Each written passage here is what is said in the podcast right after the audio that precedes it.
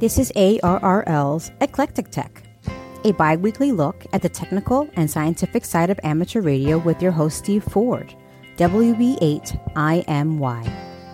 Eclectic Tech is brought to you by ICOM. ICOM, for the love of ham radio, is about the passion for an incredible hobby. Visit ICOM in the community webpage at www.icomamerica.com forward slash community.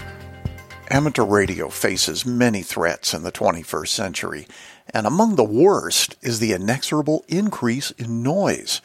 If you tune through the HF band, you'll often hear noise, and lots of it. Now, if you're blessed with living out in the country, it may not be too bad, but for those of us who dwell elsewhere, it can sometimes be serious. Listen to this.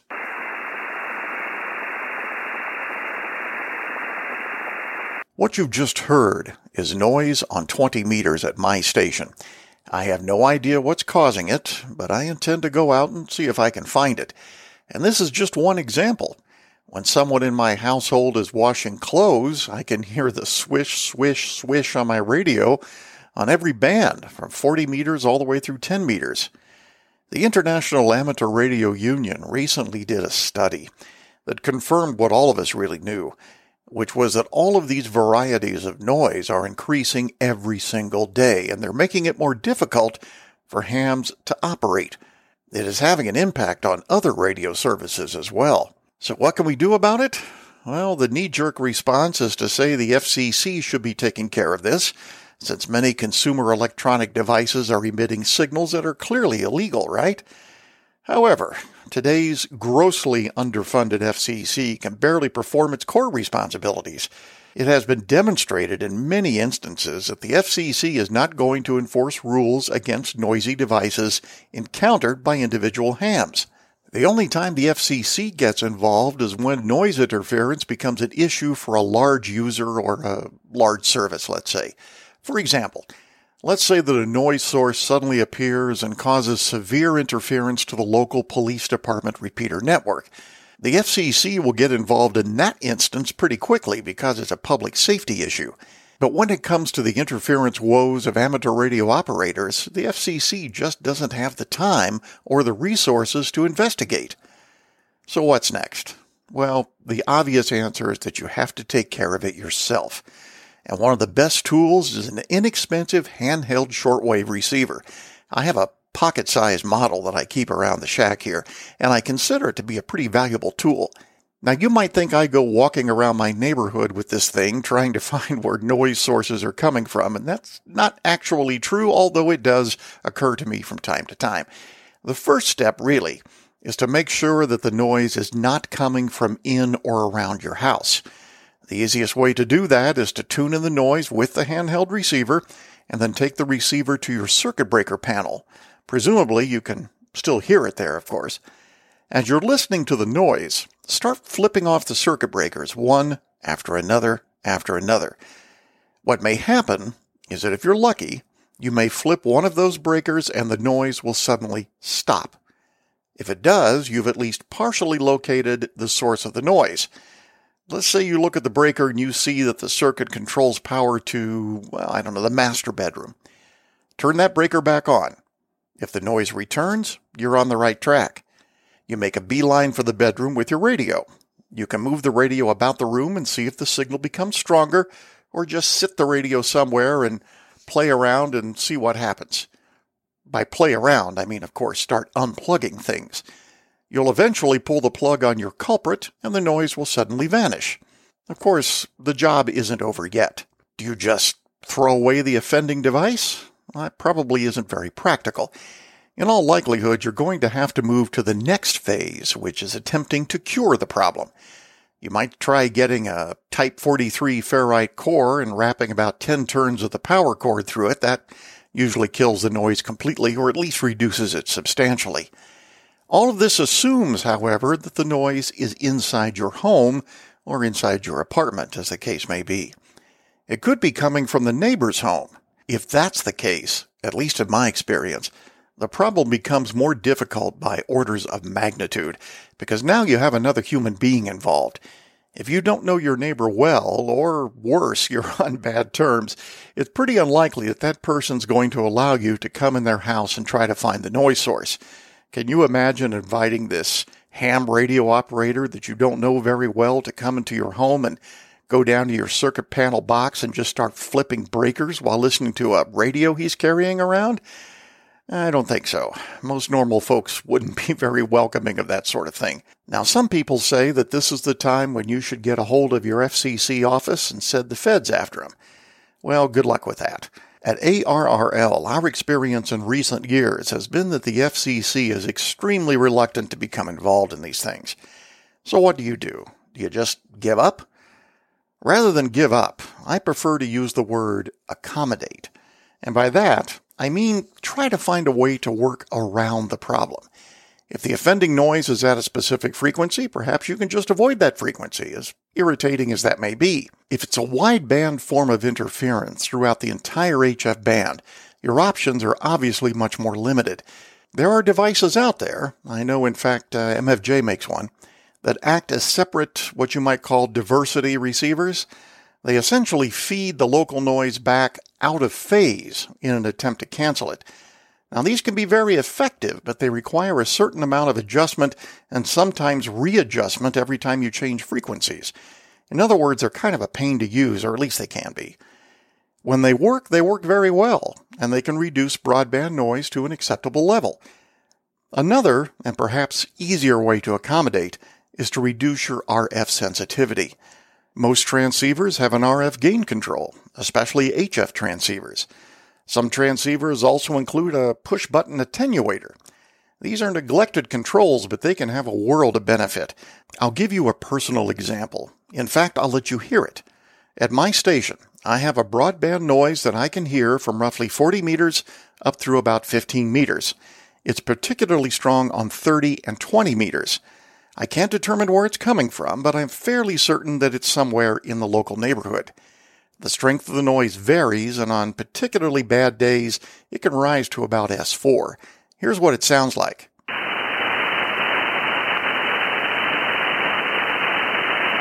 This noise is fairly constant, and it's present around the clock. One of these days I'll track it down, but until then, well, I just toggle my attenuator button. Here's the noise again, and you'll know the moment that I switch in the attenuator.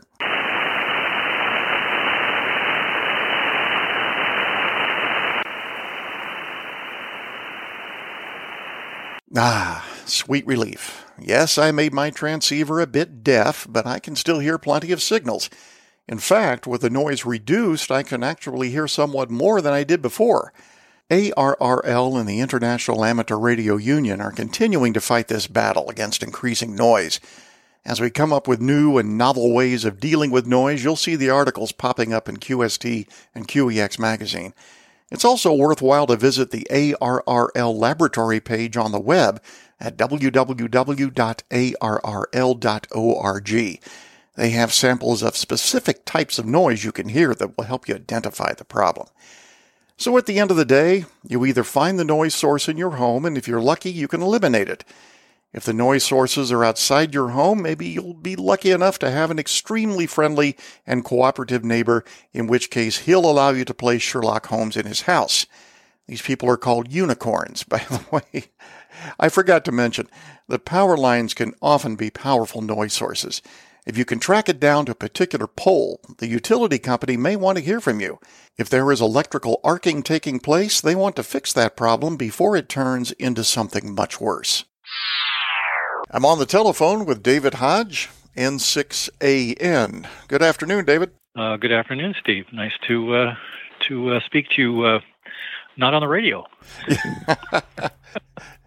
and David, you are at Caltech. What's your what's your title there?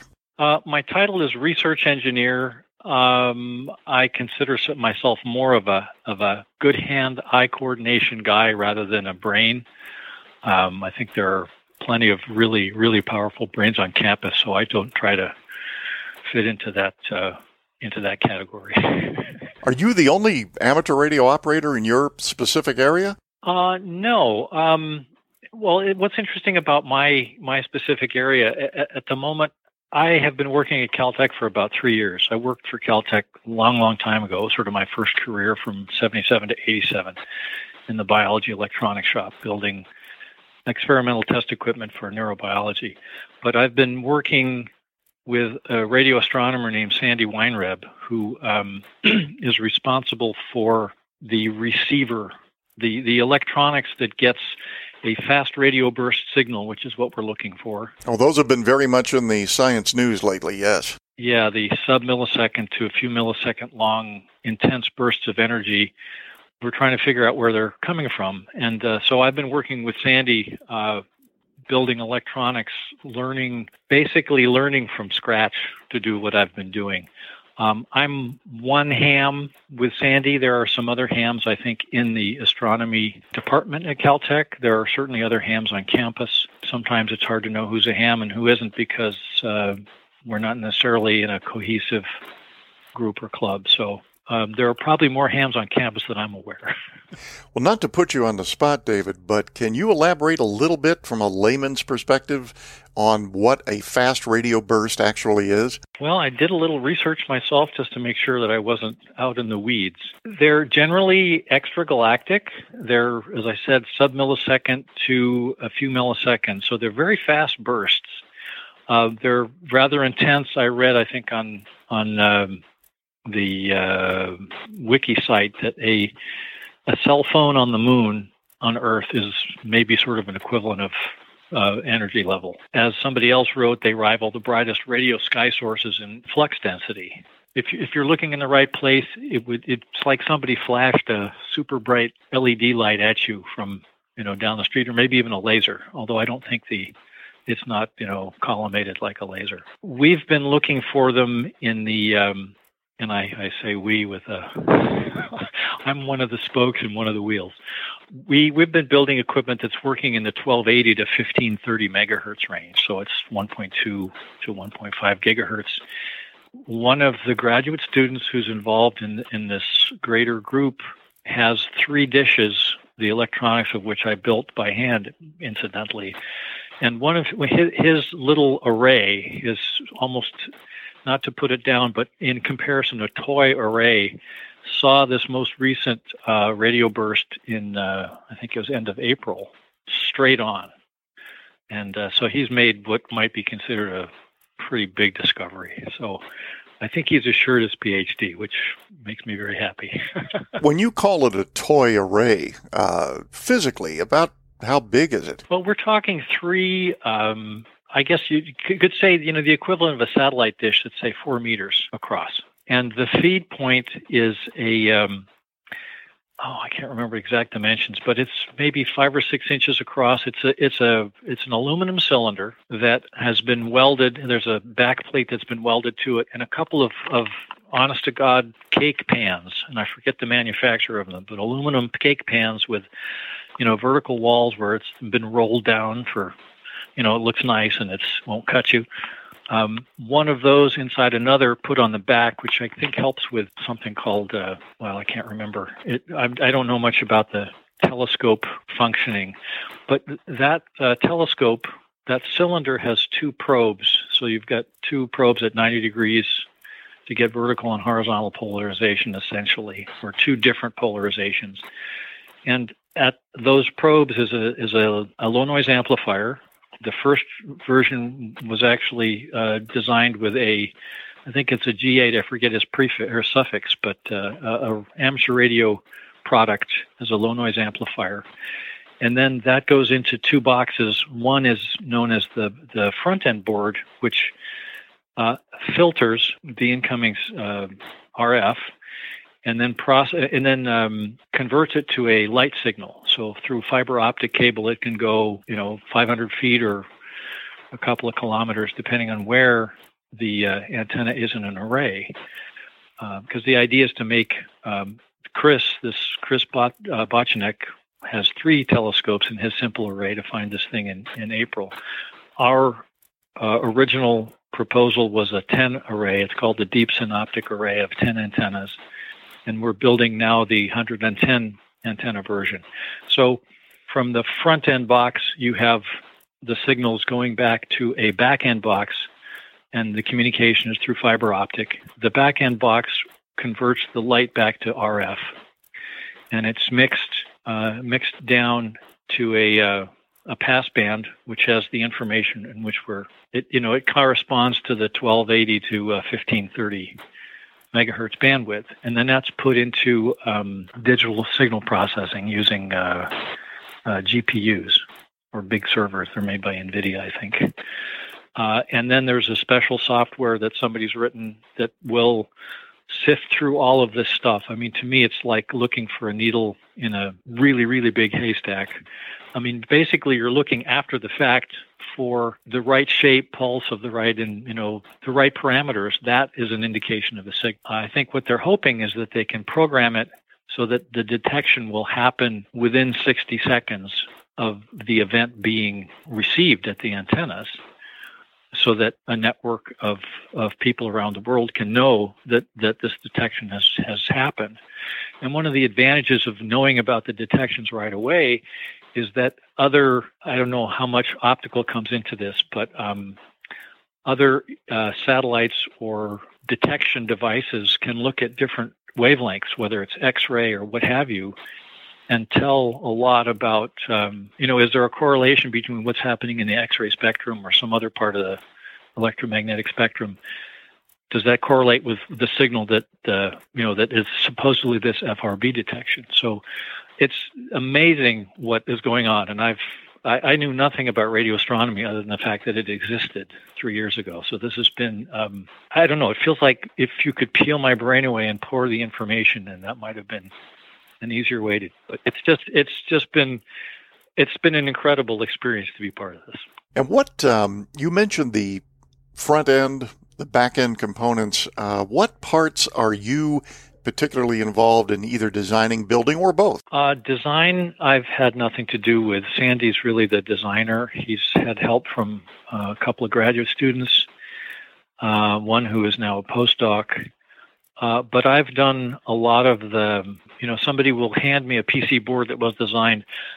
The first ones of these, in fact, I think the ones that Chris is using for his three antenna array, um, I built those boards by hand. So I was using tweezers and a microscope to pick up, you know, 0402, 0603 components, depending on the size, and, you know, placing them on a board, um, not using a wave soldering machine, but a hot plate to, uh, to solder them, and then, you know, build them into a box. Um, and then make sure the box was working. As weak as these bursts are, it's phenomenal that you're able to detect them at all. Well, Sandy has designed um, low noise amplifiers for a long time. That's one of his specialties. And um, there's another thing that I had never done before uh, handling discrete chip transistors. A lot of hams have touched transistors before, but they're usually the kind that are in a can with three leads or these days, it would be a surface mount, uh, might even be a combination pack of uh, of transistors, but it would have at least three leads. Well, this this chip is say 300 by 300 by 100 microns, and I have to pick that up with a pair of tweezers and saw and uh, use uh, conductive epoxy to put it on a PC board in the right place. I have to wire bond the. Um, uh, in this case, it's uh, I think they're HEMPTs, H E M P T transistors, if I got that right. But it's a, a, gate, drain, and source that need to be connected in the circuit. So that was all new to me. You must have phenomenal eyesight, or you you have visual assistance of some kind. Oh, this is all done under a microscope. I mean, I was going to say, yeah, wire, wire bonders have um, a uh, this particular one has a has a mouse pad. Basically, you put your the, the thing you want to wire bond, you have to put that on a platform, and the mouse allows you to move this platform around under the microscope, which is aligned with the tip of this um, uh, wedge bonding uh, machine. And when you get the alignment right, you bring the wedge bonder down to the surface where you want that bond to be made, and then the machine will, will produce the bond for you. And then you have to spool the wire out and bring it down to the next point where you'll make the second bond and uh, that that uh, just takes a little hand-eye coordination and some knowledge of what's what. This takes home brewing to a whole new level. I would say. Uh, you know, we talked about. Uh, I'm set up to to do a lot of my work now in house, in home rather. Um, we talked about bringing a wire bonder over here and decided that was probably not a good idea. it's it's been quite an adventure, uh, and and to have the original ten antennas are in place and have been working, and they detected something in um, I think it was announced in July of 2019, uh, and then to have something that I have my fingerprints in discover this thing in uh, in April of this year for for Chris um, is pretty cool. And something that is entirely mysterious still, as you say, extragalactic, but as I understand it, what is causing it is not entirely known. Uh, this is true, and I think one of the there's apparently one aspect of radio fast radio bursts um, that can help determine what sort of source it's emanating from. And uh, that has to do with its polarity. And from what I read, uh, the polarity, if, if a signal has a strong polarity, that's an indication that it's coming from a an extremely, these are the, this writer's words, extremely strong magnetic field, a source with an extremely strong magnetic field. I'd never heard of a magnetometer, excuse me, a magnetar, a magnetar. Magnetar, yes. Magnetars, um, apparently this particular uh, detection uh, of Chris's in, in April uh, is coming from a celestial object that has a, I had it on my screen here earlier, but it, it, you know, however they designated these things, you know, XYZG dash 1427 or something like that. It's got some designator like that, and um, they suspect that that is a magnetar. So the result of that discovery is there's a very good chance, yeah, SGR 1935 plus 2154. Aha. And I guess if I did more of this, I'd have that memorized. They suspect that this may very well indicate that at least in our galaxy, because I think this is in in in the galaxy, um, that that is a good indication that you know we found we found a mag. Well, we we know that these this particular FRB comes from a magnetar. As somebody said, I wouldn't say it's the nail in the coffin that we've figured out that fast radio bursts come from magnetars.